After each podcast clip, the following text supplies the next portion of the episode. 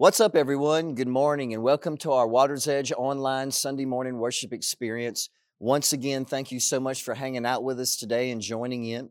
For those of you that continue to share these messages and these links with your friends and family, those people around you, we hope it helps them out. Thank you so much for doing that. People are tuning in from all over the place. Also, for those of you that continue to give online, thank you so much for your generosity. It helps us serve people and help people and love people and feed people. We have some really exciting things coming up. May the 12th will be our next food pantry. Also, the beginning of June, the first Saturday in June, we will have a block party for our neighborhood. And when you give, your generosity helps us do things like that to help people and love people and serve people. So make plans for that. Also, today is Mother's Day. We would like to say a big love and shout out and thank you to all the mothers out there, all the expecting mothers out there, grandmothers out there. But we also want to stand with those uh, mothers out there who have maybe lost children. We also want to stand with those women out there who've maybe been told that maybe you cannot have children. We grieve with you, we hurt with you. So, for those of you who are mothers out there today or expecting, we celebrate with you. And for those of you who have a hard time on days like today, we stand with you and we also love you. Today, we continue with our series called The Human Experience. A quick recap this study is about the emotions and the feelings that we deal with in this life as we go throughout this life called the human experience. In Ephesians chapter 4, verse 25, the missionary Paul says this So stop telling lies. Let us tell our neighbors the truth, for we are all parts of the same body. Right here, the missionary Paul says that we're all connected. And so we need to be connected to ourselves. We need to be deeply connected to each other, our neighbors, and we need to be deeply connected to Jesus Christ which is why the greatest commandment is to love the Lord your God with all of your heart, soul, and mind, and to love your neighbor as yourself. And so, all throughout the narrative of the scripture, we see this truth and this principle, and this is what it is. And notice this it's be honest. Be honest with yourself about who you are, be honest with others about what you're going through, and be honest with God. And think about this. How much different would our lives be and our world be and our relationships be if we were open and honest about our emotions and about what we're going through? But that also raises a question.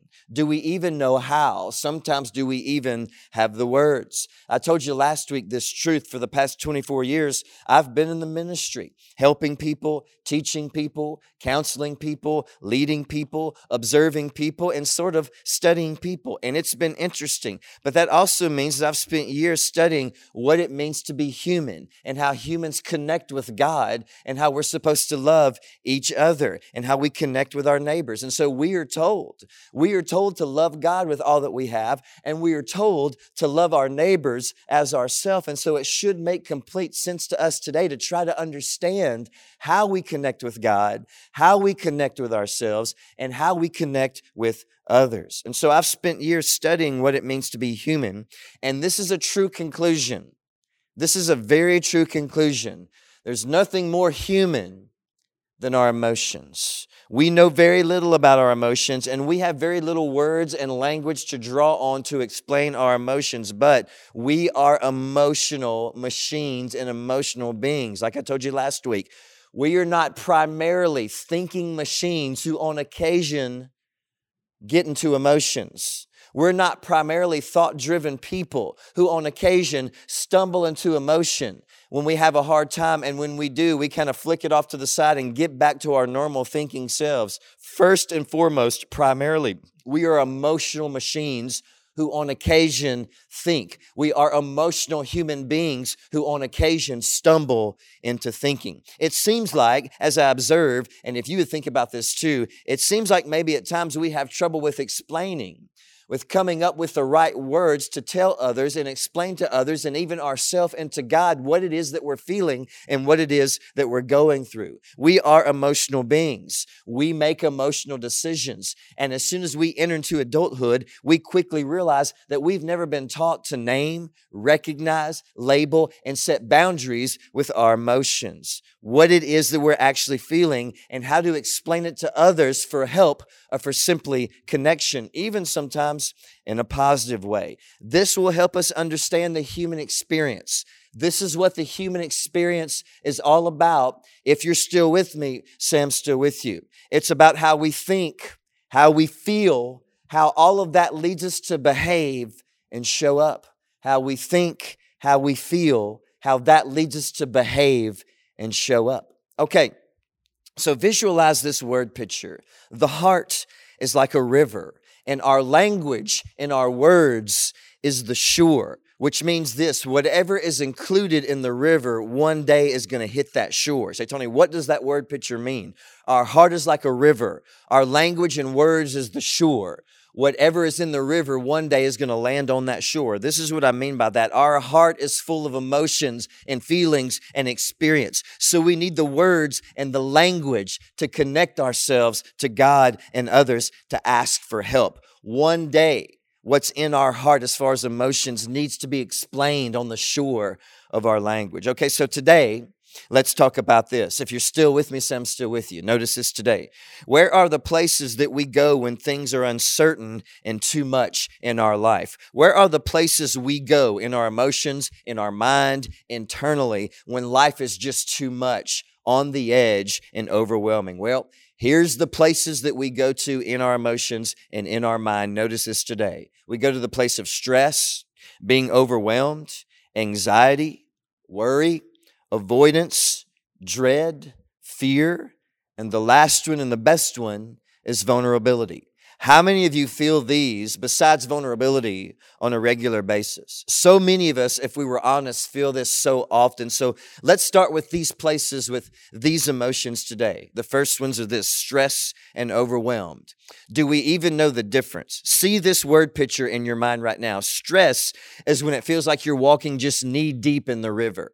That would be stress. You can walk, but it's difficult. That's not the same thing as being overwhelmed. The word picture for overwhelmed is this is when you cannot touch the bottom, you're in the deep end and now the water is above your head. It's when you can't touch. Now, here's a question to think about. If you're still with me, so still with you. Why do you think it matters that we use the right language for the right experience? So other people can help us? Sure. So we know what we need? Absolutely. But also, so you don't have one emotion getting confused with another emotion because you misnamed it. Like we said last week, stress is a lot different than feeling unsupported. So let's start with stress. Stress, and, and remember this today, is when we feel this, this elevated demands of our environment is beyond our ability to cope successfully. So when you get stressed, it means that your environment has this elevated sense that causes you to not be able to cope with your environment successfully. This includes elements of being unpredictable. You can't control things and you feel overloaded. So we feel stress when we label whatever it is that we feel as stressful. When your environment brings you to this place in your life where you have difficulty coping, that stress. So when the things around you causes you to have a hard time coping, you're stressed out. You can cope. It's just tough. It's like walking knee deep in the river. You can walk, it's just tough. So you can make it through it, but it's just very difficult. But being overwhelmed is different. If you're still with me, Sam still with you. Notice this today. Overwhelmed is an extreme level of stress, an emotional and our mental intensity to the point of feeling unable to function. That feeling that our life is somehow unfolding faster than the human nervous system and psyche are able to manage well. This is when your body has a hard time handling the pace of what's going on in your life. I'm feeling this overwhelming sense in my body and in my emotions. So, what's the cure for being highly stressed and being overwhelmed? This is what the cure is. If you're ready for it, Sam, ready. When the psalmist says, Be still and know that I am God, he means that sometimes you have to embrace this and notice this nothingness. This is the cure for being overwhelmed and stress nothingness and play. There's literally no other way to get out of that overwhelmed feeling. You cannot organize your way out of being overwhelmed. You cannot plan your way out of being overwhelmed. You cannot busy your way out of being overwhelmed. The only thing that works is nothingness and play. Understand this today. Let me tell you a story. A couple of years ago, I was going through an extremely difficult time in my life Other people had created all of this damage, and I was left to pick up the pieces of what they did. By the way, your irresponsibility always becomes someone else's responsibility. And so other people caused all of this damage. I was trying to pick up the pieces. And one night I remember I was just so overwhelmed with all of the stress and the pain of it that I just reacted in a very impulsive way, jumped in my truck just to go be busy, busy, busy, work, work, work, to take my mind off of it. I'm just overwhelmed. So I just got to be busy, busy, busy to get all of this out of my mind. So as I do, I'm so frantic that I hit a curb in my truck. I spill Gatorade all over myself. I'm not paying attention because I spill Gatorade everywhere. I run a red light and I get pulled over and I get a ticket. That didn't help my overwhelming day, did it? No. But I tell you what would have nothingness in that moment on that day, nothingness and play. Being overwhelmed is this overwhelmed is the experience of where our emotions are intense. Our focus on our emotions is very moderate, and our understanding about what we're feeling is very, very low. If being overwhelmed is on a scale from one to 10, then your emotions are a 10, your focus on your emotions is a five, and your ability to understand what you're feeling is a one. This is when people make really bad decisions. This is when people make really bad choices. When overwhelmed, sometimes doing nothing is the only cure for doing the wrong something. Let me say that again. When you're overwhelmed, sometimes doing nothing is the only cure for doing the wrong something, which is why the Bible says, Be still and know that He is God.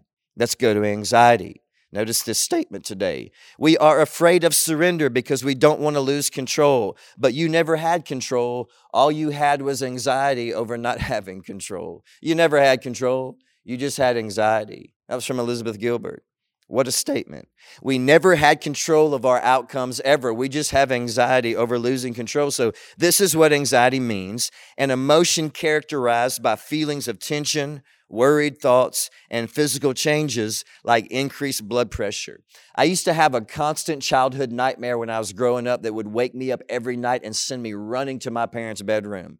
It was after I saw a TV show a long time ago about Adam Walsh who got kidnapped. And I would always have this nightmare of being in a grocery store. And in my nightmare, everything in my in my life in that grocery store would slow down in, in, in, in my life and everything around me would speed up.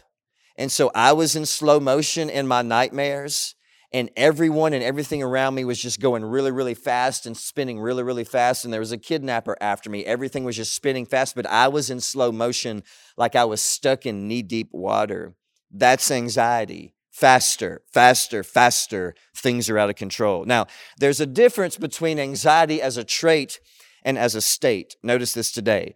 A trait is considered to be something that's part of an individual's personality and therefore a long term characteristic or struggle of an individual that shows through their behavior, actions, and feelings. A state, on the other hand, is a temporary condition that you're experiencing for a short period of time. Some people have anxiety as a state, it's temporary. Other people have it as a trait. They deal with it all the time. But then there's a disorder called this. If you're still with me, so I'm still with you. General anxiety disorder. And it's different from trait and state. Notice this today because I'm going somewhere with it. General anxiety disorder is a condition of excessive worry about everyday things. It lasts longer than six months. And in addition, and this may start to open up some, some doorbells, some, some light bulbs for you right now. In addition to feeling worried, you also feel restless all the time, fatigued, trouble concentrating, irritable. You've had increased muscle tension and trouble sleeping. Now, if you have general anxiety disorder, this is not something that you should work through on your own. What do you feel in your body when you're anxious? Tense. But it's the exact same feelings that you get when you're excited. So catch this. If you're still with me, so I'm still with you. Studies tell us that undealt with anxiety in people who struggle with anxiety can many times cause them to make bad impulsive decisions because it excites them. The moral is this deal with your anxiety because sometimes you get it confused with excitement and it causes you to give in to the wrong opportunities and temptations. Deal with your anxiety and check out how great God is concerning our anxiety. 1 Peter chapter 5 verses 6 through 7.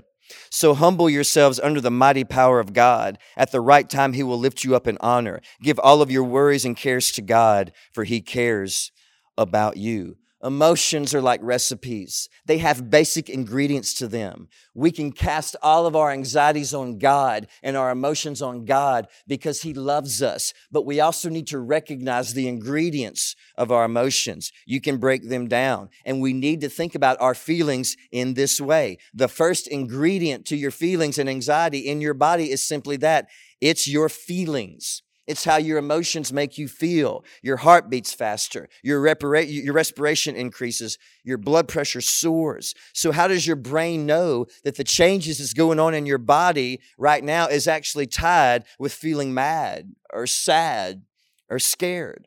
Well, research tells us that understanding the actual meanings of the words mad or sad or scared is a part of your emotional experience. And so, words are the second ingredient that make emotions what they are. And so, because of all that, remember this today. If you're still with me, I'm still with you. Our emotions have ingredients. The first is what you feel, the second is what you call it, and this always determines your experience. Now, Let's look at how we deal with anxiety. First, not well at all. We worry. And this is what worry is worry is a chain of negative thoughts about how bad things might happen in the future. Now, understand this there's three things that's dangerous about people who worry. Number one, they believe that worry is good and helpful. It's not. It never is. Number two, they believe that they cannot change it, but data shows that you absolutely can change the pattern and the habit of worry in your life. And number three, they suppress it, which makes its effects worse. Worry is a choice and you can break it. Next, another place is avoidance. Avoidance is not showing up and often spending a lot of energy zigzagging around and away from that thing that already feels like it's consuming you. It's like that feeling of dread. Many times we avoid what's really going on in our life because we also have a feeling of dread. So avoidance is tied with dread. And this is how we understand dread. Notice this dread occurs frequently in response to highly negative events. Its feeling increases as the dreaded event draws near. Have you ever said, I'm dreading this funeral? I'm dreading this family event. I'm dreading this work meeting. I'm dreading dealing with this problem. Now, dread and anxiety are future looking. I'm dreading dealing with this. But now fear is a little bit different. Fear is short term. It's right now. It has a little bit to do with the future because of what uh, avoidance and, and, and dread does to us. But fear is right now. So notice this it's a negative and short lasting, high alert emotion in response to a perceived threat. Like anxiety, it can be measured through state and trait. Fear is short, but we put ourselves through the hell of dread and anxiety to get there. Now, this is the last one, and this is the best one. If you're still with me, I'm still with you. It's vulnerability, which is what we all really need. And here's the definition it's the emotion that we experience during times of uncertainty, risk, and emotional exposure. There is no courage in your life without vulnerability. Saying how you feel, being open and honest about how you feel, about your emotions and your feelings and your hopes and your struggles and your battles. We cannot know love or courage without being open or vulnerable. It's when you show up and notice this. It's when you're all in without knowing the outcome. Being vulnerable is when you're all in without knowing the outcome. Vulnerability is really not a difficult or positive or negative emotion. Listen to this being vulnerable is the DNA of our emotions. There's no courage without it. You cannot know love without it. It is risky and it leaves you vulnerable because it's a risk. But you'll never know courage or love without it. And who is the ultimate example of being vulnerable and taking the risk of love? Our Christ, who we follow. Ephesians chapter 5, verses 1 through 2. Imitate God, therefore, in everything that you do, because you are His dear children. Live a life filled with love, following the example of Christ. He loved us and offered Himself as a sacrifice for us, a pleasing aroma to God. Love like God, imitate God, who gave Himself up for us. with no guarantee that we would love him back. This is love. This is being vulnerable. This is risky. But this is how we deeply understand and connect with ourselves, with other people, and with God. So let's be open and vulnerable like the psalmist. Oh God, search me and know me and show me all of the ways in my life that need to change. Investigate every inch of my heart and soul and lead me down the right path. Thank you so much for hanging out with us today. Thank you so much for tuning in. We cannot wait to see you back next week, and we love you all.